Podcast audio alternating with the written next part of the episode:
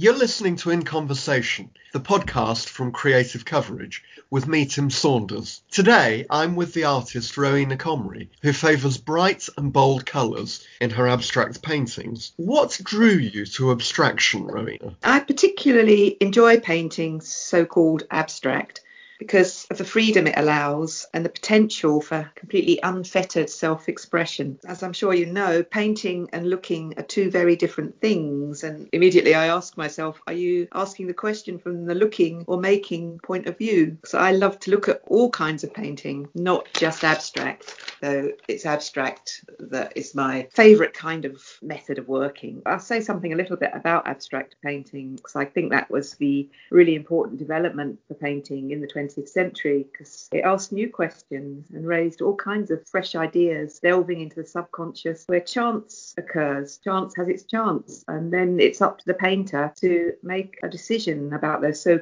accidental happenings, keep it or bin it. And that's what the surrealists like to call objective chance. That's a few of the reasons why I'm attracted to abstract painting. Can I take it that you don't necessarily plan a painting before you begin? Well, that's a, a thing that's developed in my work over the 20 odd years that I've been using this particular technique. I think at first it was new to me to use a squeegee to paint with and paint very, very large paintings, you know, for over 200 meters by 200 meters on the floor using big puddles of liquid paint and um, spreading them across the painting using a screen printer squeegee that's over a meter long. I had to press gang my son into holding the other end. I couldn't manage it on my own. Anyway, when I first started doing that, it, it was so, such an exciting technique for me just to see. I had no idea what would happen. So every time I did it, it was like a new mystery that was being unraveled in front of me. So no, I, I didn't plan those because I didn't have enough knowledge of the technique to understand what could happen. But as time progressed and I, I, was doing it more and more, I gradually started to be able to control the way the paint behaved. A lot of it is to do with making the paint, mixing the paint to the right consistency. Because if you have put too much oil in, it wrinkles when it dries, and if you put too much turps in, it, it kind of separates. So I didn't want either of those effects, but I did want the paint to be transparent. I could build up layers, and also each pigment behaves differently.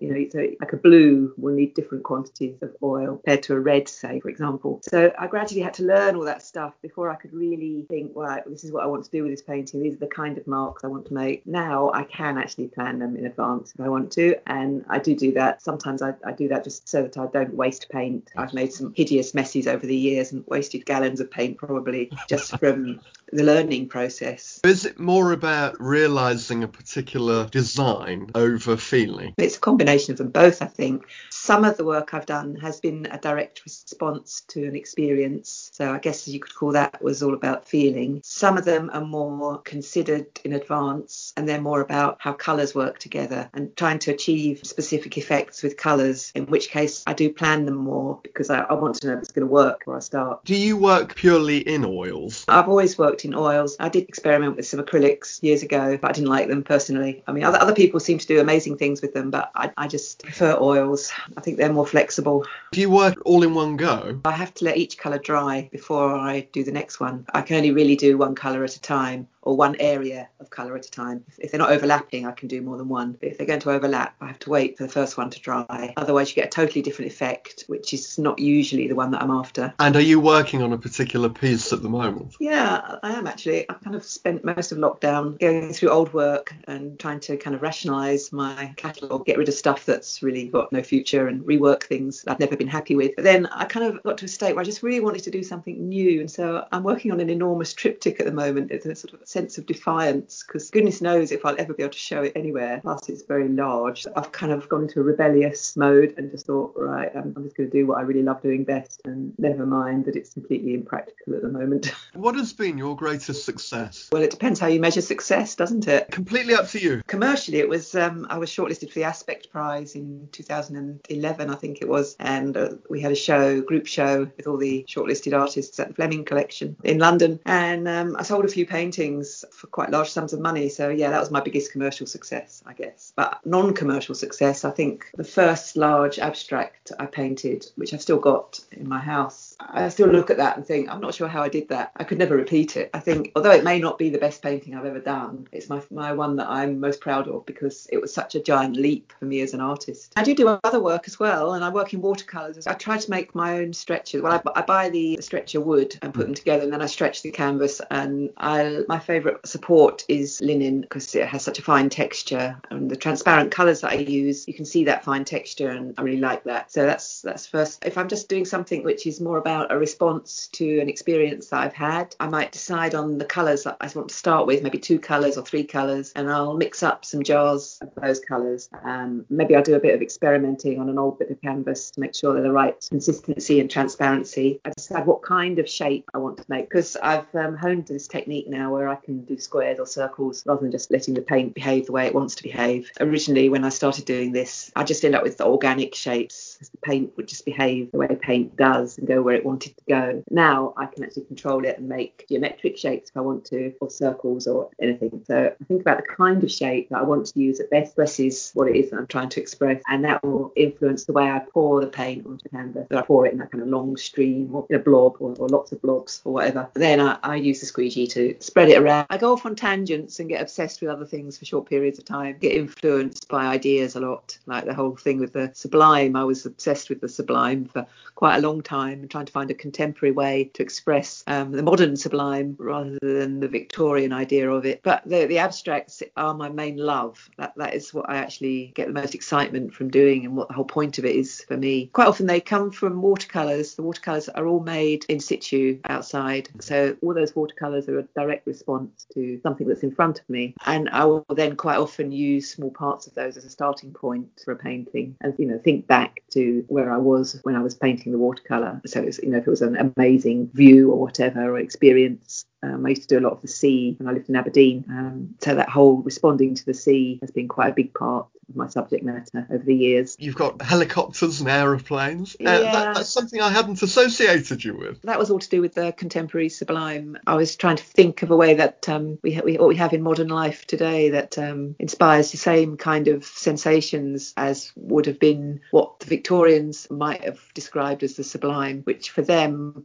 would have been things like walking on those glaciers in Switzerland or things that inspired fear and awe, um, but excitement at the same time. So I was trying to find something in our contemporary life that made us feel like that. You know, I'm, I'm generalising, obviously, because we've explored the world really, so it's not the same anymore. And I thought flight is something that most people do at some point in their lives, but most people probably don't understand how it works. You know how how we stay up there in the air. So I thought that that is the same kind of thing where you're you're frightened but you're excited at the same time. And then there is there is a lot of danger. You know, planes do crash, people do die. Is quite edgy, although we take it for granted. We take it for granted at the same time. So those paintings, that's what they're about, really. It's very interesting how one idea sort of feeds another. Yeah, I hate to be pigeonholed, and I, I like yeah. to have lots of different ways of painting. The thing about painting abstracts, if you do them all the time, for me anyway, they lose their freshness. They start to get a bit stale. You start repeating yourself, and you become aware that that's happening, and that's no good. Then really, I need to change and do something else. And so I'll do something that's opposite, which is you know more fiddly, detailed work using a paintbrush brush on a smaller scale. When I've done that for a while and got really kind of sick of doing that, I'll go back to the abstracts and be totally fresh and excited about them again. How does the digital art fit into that? That was something I did maybe at 2000 or something. It was when Photoshop first was introduced and a lot of people were running courses, you know, how to learn it. So I did one and then I wanted to make use it to do some artworks. You know, I'd learned how to use it. And so I found a subject which was Hogarth's Rake's Progress. I thought I'd do a modern take on that, telling the story backwards and using photographs and paintings. And I managed to get some funding to do that because in those days, doing digital prints with Photoshop took ages. Like,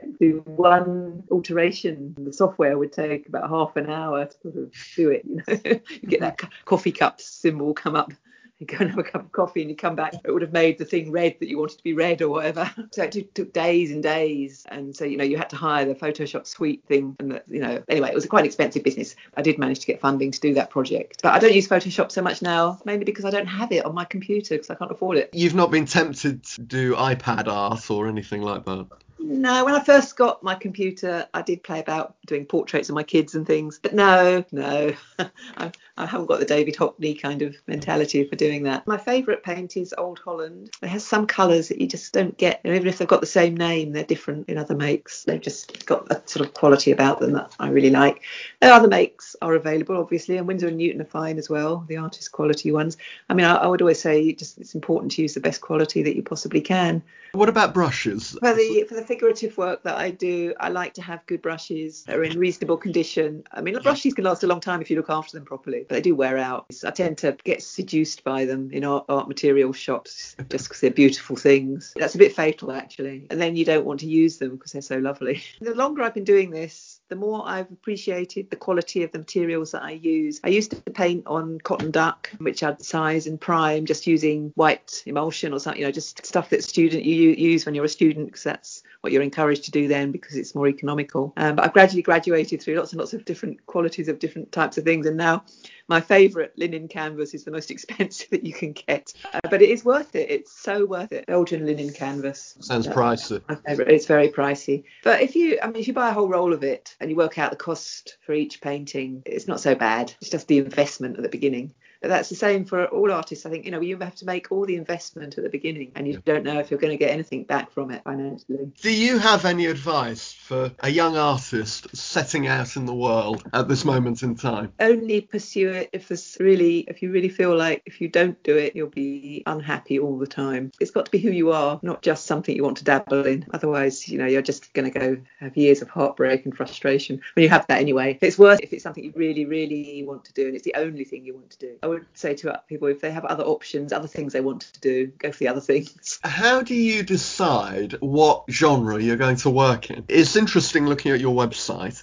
that your focus is abstract, but watercolors, figurative, they all help you in producing the abstract work. I just wonder how you arrived at that in in the first place. Well, the watercolors, I suppose I got into because they're portable. They're much more portable. You can, you know, carry one of those travel sets around with you and just take them out anywhere and do something. I went to Spain for a month on my own, and I took watercolors because of that.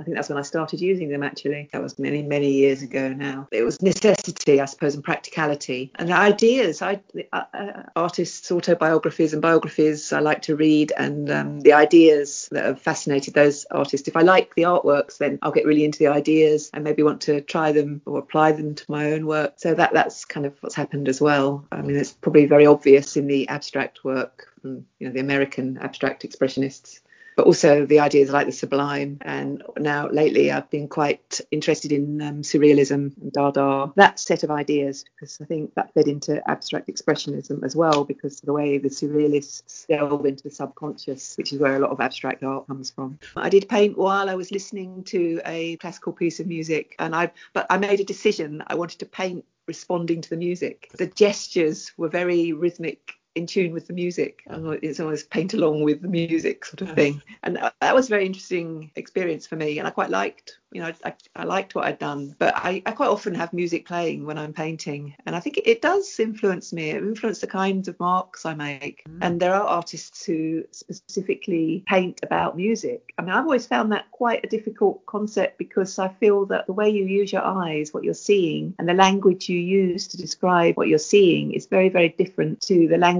you use about what you're hearing and how your ears respond to things. They're not the same. It always used to frustrate me a little little bit when people would find them interchangeable. You know, they'd use the language of music to describe what they were looking at. I've never quite been able to accept that, but I know people do it all the time. So, you know, I'm sure it's fine. Jazz is one of those things, isn't it? People paint, talk about it in terms of jazz or symphonies. So, do you have a particular type of music that you prefer to listen to while you're working? Mostly contemporary, but some classical. I'm a bit lazy. I just play the same old things I've been playing for years and years and years, mainly because I, I don't really keep up with contemporary music music. It's I don't have time. I, I don't know. I, when I was younger, I used to have time to you know listen to music all the time and go to gigs and things like that. But um, you know, you change, don't you? At least you've got your memories. It's been fascinating learning about you and your art. And thank you for sharing your time with me, Rowena. You're very welcome. It's been fun.